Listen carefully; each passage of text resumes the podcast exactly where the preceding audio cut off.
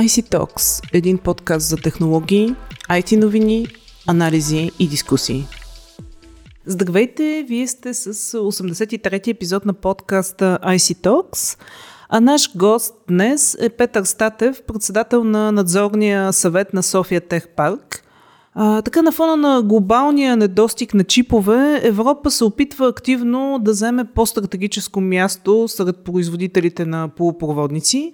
През лятото беше обявено създаването на нов европейски алианс Industrial Alliance for Processors and Semiconductor Technologies. Решение продиктувано само от кризата с чиповете като резултат от пандемията или геополитическо решение е това според вас, господин Статев? Добър ден. Първо, здравейте на вашите слушатели. Всъщност не знам, когато е подкаст, дали се казва слушатели или читатели, защото те слушали. Съвременните медии, цифрови медии представят много разнообразни начини за слушане и гледане. А не, този алианс не е резултат от пандемията. Има много по-дълбоки корени. Както между другото и Съединените щати, така и в Европа, след началното увлечение да изнесат всички видови производства в Китай, т.е. изобщо в областта на тихоокеанските държави, ефтина работна ръка, дисциплинирана, всъщност се видя, че нито е толкова ефтина, нито е толкова дисциплинирана, а най-важното, трудно се опазва интелектуалната собственост. Това на първо място. На второ място няколко природни катаклизми пробудиха съзнанието и на европейци и американци. Преди доста години имаше наводнение в Тайван. Дълго време техните заводи спряха да работят. Месец и половина или два беше. Наскоро имаше пожар в японския завод за полупроводници и всъщност на всички стана ясно, че тая свръхконцентрация на производство на чипове в Тихоокеанския регион е рискова. Поставя под риск съдбата на много производства, което се вижда на днешно време съвсем очевидно, усилено, не причинено, но усилено от пандемията. Всъщност има данни, които аз съвсем грубо ще ги цитирам, че около 60% от полупроводниковите прибори се произвеждат от една единствена фирма, най-голямата в света, това е TSMC в Тайван. Още 20% се произвеждат от нейния конкурент отново от Тайван. И останалите проценти за целия останал свят. Нали? Разбирате, сега тук има уловки, защото тук говорим за масовите чипове. Докато свръхспециализираните и най-свръхтехнологични, те вече са в друго разпределение на между Тайван и света или между Тайван, Китай и света. Така че събитията на днешно време бяха предсказуеми. Именно по тази причина Европейската комисия първо от няколко планови периода целево инвестира в създаването на спотове, на домейни на познанието в сферата на полупроводниците. Един такъв е в Гренобъл в Франция, втори такъв е в Дрезден в Германия, даже има специална инициатива Digital Saxony, Silicon Saxony също. В Белгия има още два центъра такива.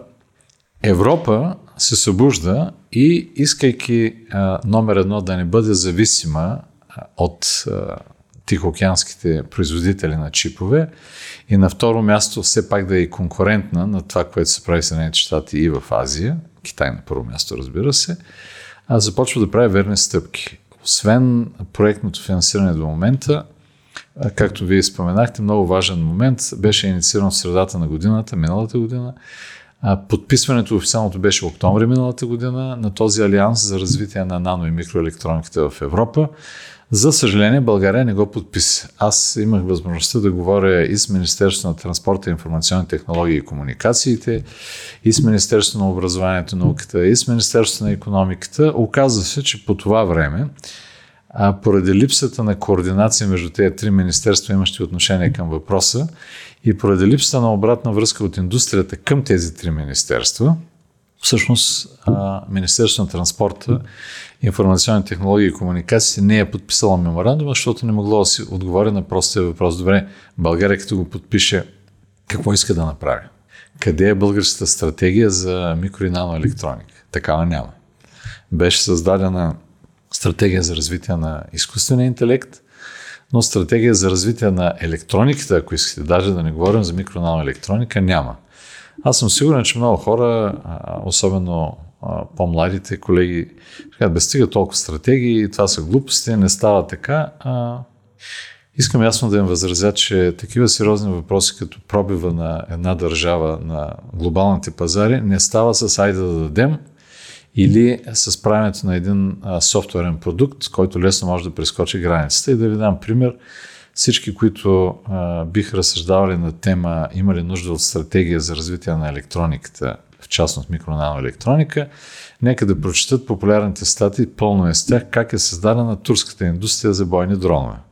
Колко години е отнело, колко държавна инвестиция е отнело, как това се е случило. Турция, която е била тотален вносител на този тип оръжия, защото това са оръжия, в момента е един от най-големите нетни износители на бойни дронове в целия свят. Даже вече отдава лицензия за производство на трети държави, като Украйна, например.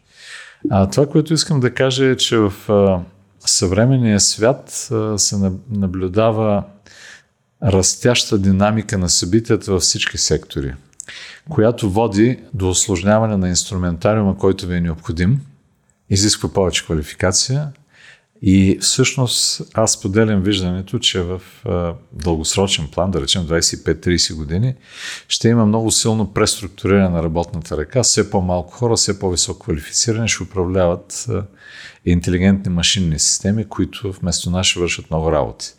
Част от тази битка е битката за чипове, най-грубо казвам. Ние сега го виждаме от баналната му страна. Няма чипове за коли, да, потребителската страна, но всъщност нещата са доста по-сериозни, защото човек става все по-зависим от машините. Представете се на някои от младите хора, тинейджери, да им отнемеме достъпа до интернет. Това е страхотен проблем за тях. Те са свикнали да живеят в тая среда, обаче ако, не дай Боже, нещо стане и не могат да произвеждат чипове за смарт телефони, което не е невъзможно, тогава всички ще имат проблем. Да, бяхме свидетели миналата седмица на срива на Фейсбук. Точно така. Какво се случи.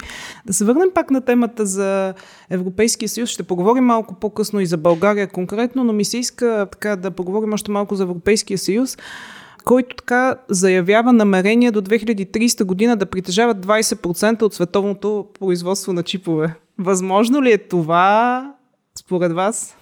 Първо, аз не съм член на Европейската комисия, т.е. не мога да кажа базирайки на какво те дават тази оценка. Лично моето мнение е, че е твърде оптимистична. А защо? Защото в Европа, както казах, до този момент са известни няколко. Първо, Англия не я борим за Европа. Останаха всъщност не повече от 3-4 държави, които са проактивни в сферата на дизайна, производството на чипове. Първо искам да кажа, че производството на чипове, то не е толкова очевидно, но е изключително сложен и високотехнологичен процес. Изключително сложен и високотехнологичен. Няколко примера ще дам. Аз споменах за два от най-големите центрове за развитие на микро- и наноелектроника. Говоря за нано, защото в момента технологиите за производство на чипове слязаха на ниво 5 и 7 нанометра. Intel прави 7 нанометра, TSMC прави 5 нанометра. Това е наносвят, това не е стандартната микроелектроника. Там сме на границата изобщо на технологичните възможности на съвременните технологии. Та двата големи центрове в това отношение са центъра в Гренобъл. Там има формиран един истински клъстър на фирмите, участващи в този глобален процес по създаване на интелигентни системи, включително и на чипове. И за миналата година там има инвестиции от порядъка на 2,3 или 4 милиарда евро, от които публични средства над 1 милиард евро. За да се дадете сметка за какво говоря. Това е една десета от... Не една десета, извинявам се, българския бюджет е 50 милиарда евро, 2 милиарда са една 25 от българския бюджет, само в един клъстър, който е само на едно място в Гренобъл.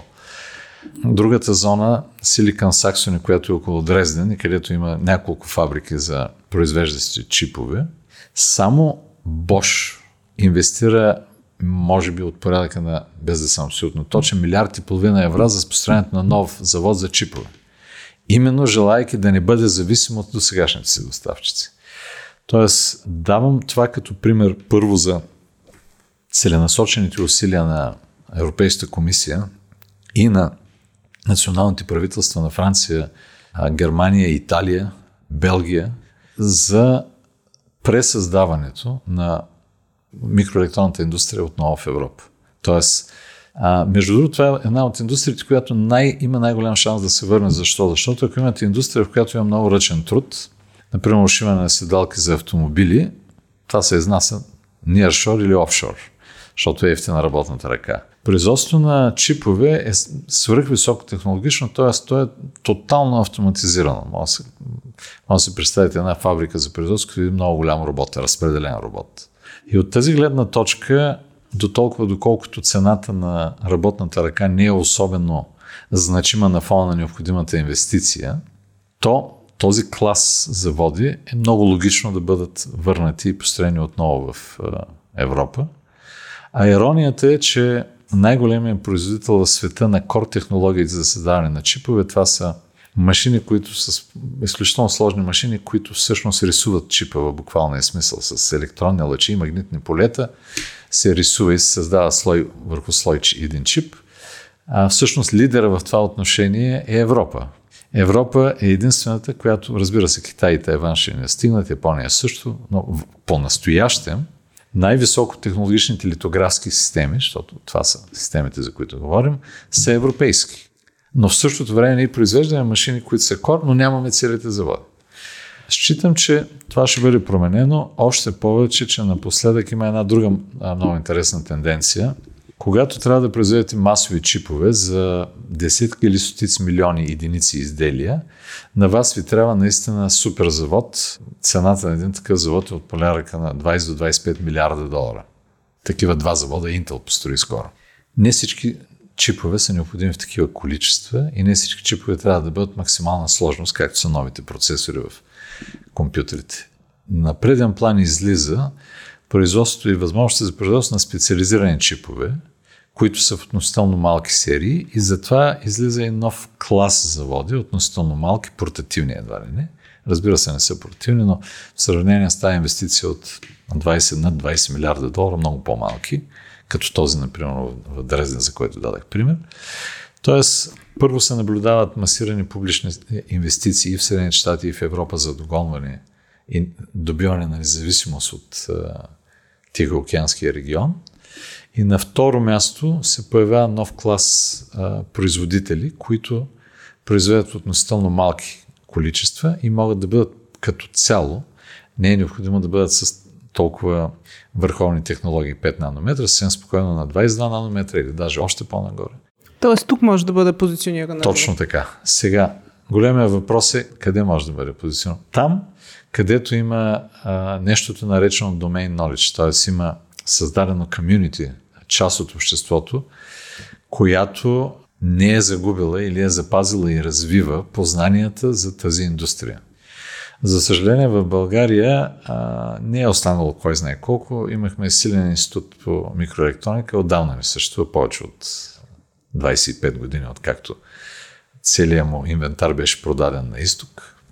Заводите в Ботевград претърпяха метаморфози, там има големи външни производители, но те не произвеждат чипове или много малка част, може да се каже това за много чипове с много ниска степен на интеграция. Тоест, по-настоящем в България може точно да се каже, няма остатъци от тази индустрия микроелектронна, която съществуваше до 1989 година. И може би минаваме към втора тема по този начин, но аз лично считам, че България трябва да търси развитието си не в построенето на нов завод, защото се чуват такива гласове, а в създаването на познание и заемането на определени ниши от цялостния процес по създаване на чипове. Кои ниши? Създаването на един чип има много фази. Първата фаза е в маркетинга на хората, които продават изделия, свързани съдържащи чипове. Оттам маркетинга казва на съответния производител: гледай сега на този телефон, искаме така да бъде. Примерно по-силна камера, повече изкуствен интелект, да може да мери кръвно и още не знам какво. Съответно, след маркетолозите идват инженерите, които казват, за да се осъществят тия функции, ето това е електрическата схема, която ако я направите и я произведете, ще върши каквото искате. Тази схема отива при един нов клас инженери, които, казвам нов, защото не е очевиден, не е познат на всички, Тези инженери занимават се с една много сложна задача. Електрическата схема е една теоретична постановка. Тя представлява идеи, базирани върху законите, фундаменталните закони, които следва да бъдат реализирани във вид на интегрална схема. Само че на този свят почти няма два еднакви завора с две еднакви технологии. И второ, технологиите в заворите си имат специфики.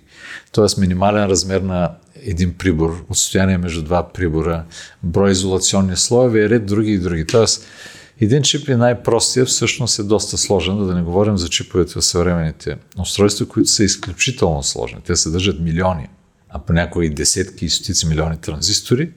Решаването на задачата дали тази електрическа схема, произведена на завода Хикс, ще даде крайния резултат, не е тривиална задача. Използва се принципа на така наречените цифрови двойници. Заводите дават информация на инженерите за параметрите на своите технологии. На тази база инженерите, CAD инженерите, т.е. тия, които се занимават с Computer Aided Design, този клас инженери създават цифров двойник на завода, най-грубо казано. Т.е.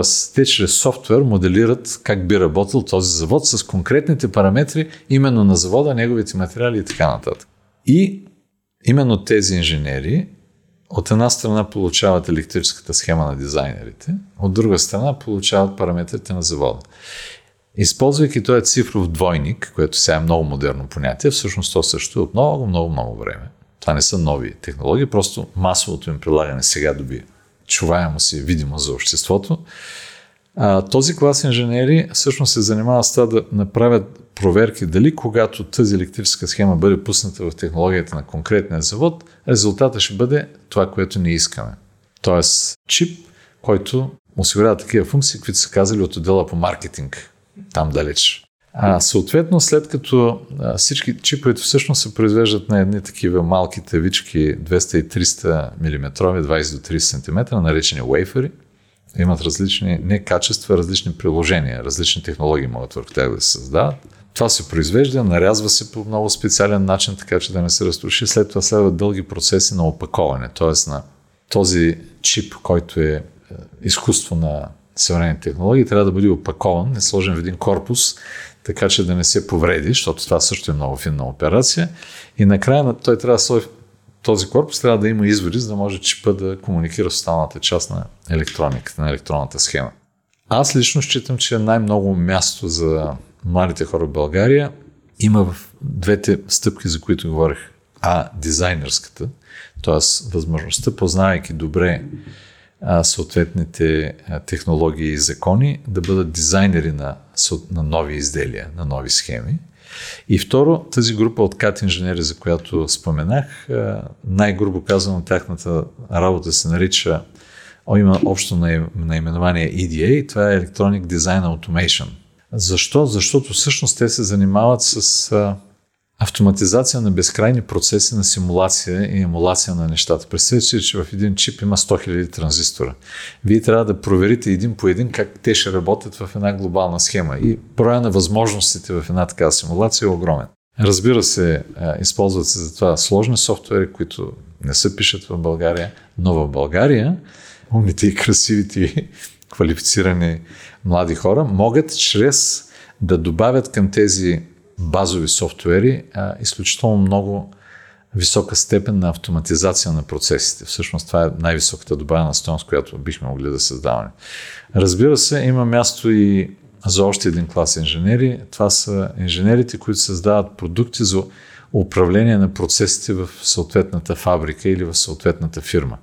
Тоест, най-грубо казано, отиваме в една друга тема, наречена ERP CRM, т.е. системи за автоматизация на работа, но един завод има толкова сложна система на логистика, толкова сложна система на контрол върху оборудването. Представете си, че във вашето оборудване има няколко милиона отделни компонента. Всеки от тях има срок на годност. Човек без помощта на компютърите не би могъл да следи в реално време на кой компонент, кога му изтича ресурса за работа и трябва да бъде сменен, даже и да не бъде счупен, защото от един момент нататък не знаеш кога ще се счупи. От тази гледна точка, това е управление на процеси и логистика, отново има много възможности за създаване на добавена стойност в България. И още един ефект, твърде много се говори напоследък във връзка с тези нови мрежи и технологии, 5G, голяма част от хората викат, бе, не ни трябва 5G. Действително, това е философски въпрос, трябва ли ни или не трябва, т.е. кое е първото, създаваш пазара и той тръгва да консумира, или има нужда на пазара и ти отговаряш на нуждата, но има една ясна тенденция във всички производства да вземем на първо място дрехи и коли, защото това са най-очебийните прибори. Все повече и повече нараства възможността вие да си поръчвате уникални неща, такива като за вас, ма точно за вас, не серийни неща. Може да си купите, може да се направите такива дънки, блуза, каквото искате, палто, ако искате, обувки може да се направят по този начин, разбира се и коли. Представете сега, че има един завод за коли, който трябва да произведе, той месечното му производство е 5000 коли и вътре има 2000 различни коли. Тоест, каква е тая сила, която трябва да така да зарежда завода с отделни компоненти, защото да се получат различни коли. Това отново не е по силите на хора, работещи с тетрадки и моливи. Това може да бъде направено от изключително сложни, комплексни системи, управляващи въпросите на логистиката, в които системи са интегрирани не само основния потребител, а и неговите поддоставчици, ако искате. Тоест, тази синхронизация във времето би единственият начин да бъде управлен процеса на производство на кастомизирани изделия, т.е. изделия по ваша мярка. А споменахте, че България не е подписала меморандума за Европейския алианс. Има ли разбиране от страна на държавата за ролята, която може да изпълнява България или не? Какво мислите? Аз се бавя не защото е труден въпрос, а защото бих искал да бъда най-внимателен в изказа си. Държавната администрация липсва експертен потенциал. И мене, ако питате, не е работа на държавата да знае тия детайли. Работа на държавата е да извика експертите от индустрията, да събере тяхното мнение и на тая база да си формира становище. Има ли място в България за тази индустрия или не? А тая индустрията се развива и без държавата. Само че ако се развива без държавата, доминанта в тази индустрия са аутсорсинг компании, т.е. някой, който ползва ефтина работна ръка отвънка. Само по себе си това далеч не е лошо, ама той аутсорсинг е почнал от Ирландия, мина през Централна Европа, сега е в България и след известно време ще замине на изток, защото така е, такъв е живот. Държавата има нужда да се намесва там, когато става въпрос за дълговременни, дългосрочни проекти, които целят създаването на критична маса от специалисти и условия за развитие на даден сектор или индустриална ниша. И от тази гледна точка, да, държавата, аз съм съгласен, че докато няма обратна връзка от индустрията, в самите министерства трудно могат да вземат становище, защото те просто нямат тази необходимата експертиза. Има една добра новина на хоризонта, българския клъстър по микроелектроника, защото и такъв има. Прави на 21-ви след обяд в София Tech Park голяма конференция събитие, на която една от целите е да види кой е в съвременната електроника в България и да се опита на базата на, най-грубо казано, това преброяване на дивите зайци, да формира позиция, която да бъде представена на нашето правителство. Да кажем, ето в България каквото било, но към момента съществуват ето такова количество квалифицирани хора, които са в сектор микро- и наноелектроника. Брутният продукт, който се произвежда, за съжаление, в по-голямата си част е аутсорсинг, т.е. крайната добавена стойност не е в България. И такива фирми има достатъчно много. Т.е. има няколко... Аз не мога да се ангажирам с точния брой, но според мен има може би от порядъка на 10, ако не 15 хиляди души заети в този специфичен отрасъл, електроника, най-грубо казано, ако не са и повече. Защото аз тук не броя тези инженери, които се занимават с индустриална електроника, т.е. системна интеграция в индустриални условия на различни готови системи. Тук говорим единствено и само за микроелектроника и наноелектроника. Разликата между тия две е само в размерите, така че съвсем спокойно може да използваме само единия термин. И давам пример, една фирма като Сенсата произвежда над 50% от всички сензори за внезапно спиране на европейските коли тук в Пловдив. А екипа и за развой на продукти е в София. Мелексис, вие го познавате. Global Founders, които придобиха част от българска компания в 2019 година, в момента са от порядка на 400 души и продължават да растат. Тоест, добре организираните световни корпорации оценяват българските млади хора. адаптивността им, възможността им да учат бързо и у нас има мощни структури, в които се създава специфично познание, необходимо за този отрасъл. Големия въпрос е дали това ще бъде останало единствено и само в ръцете на големите външни инвеститори или ще има българска политика по въпроса, която да създаде достатъчно силни играчи, те ще са български играчи, в които крайният продукт и неговата интелектуална собственост да остава в България. Какво е вашето мнение? Какво ще се случи? Аз не съм ясновидец и ми е сложно да кажа, особено сега като не знаем ще има ли правителство или няма да има правителство. За мен това е абсолютно ирационална ситуация в настоящия момент. Тя показва едно единствено нещо – незрелостта на българската политическа класа. Нищо друго не показва. Искам да бъда любезен отново.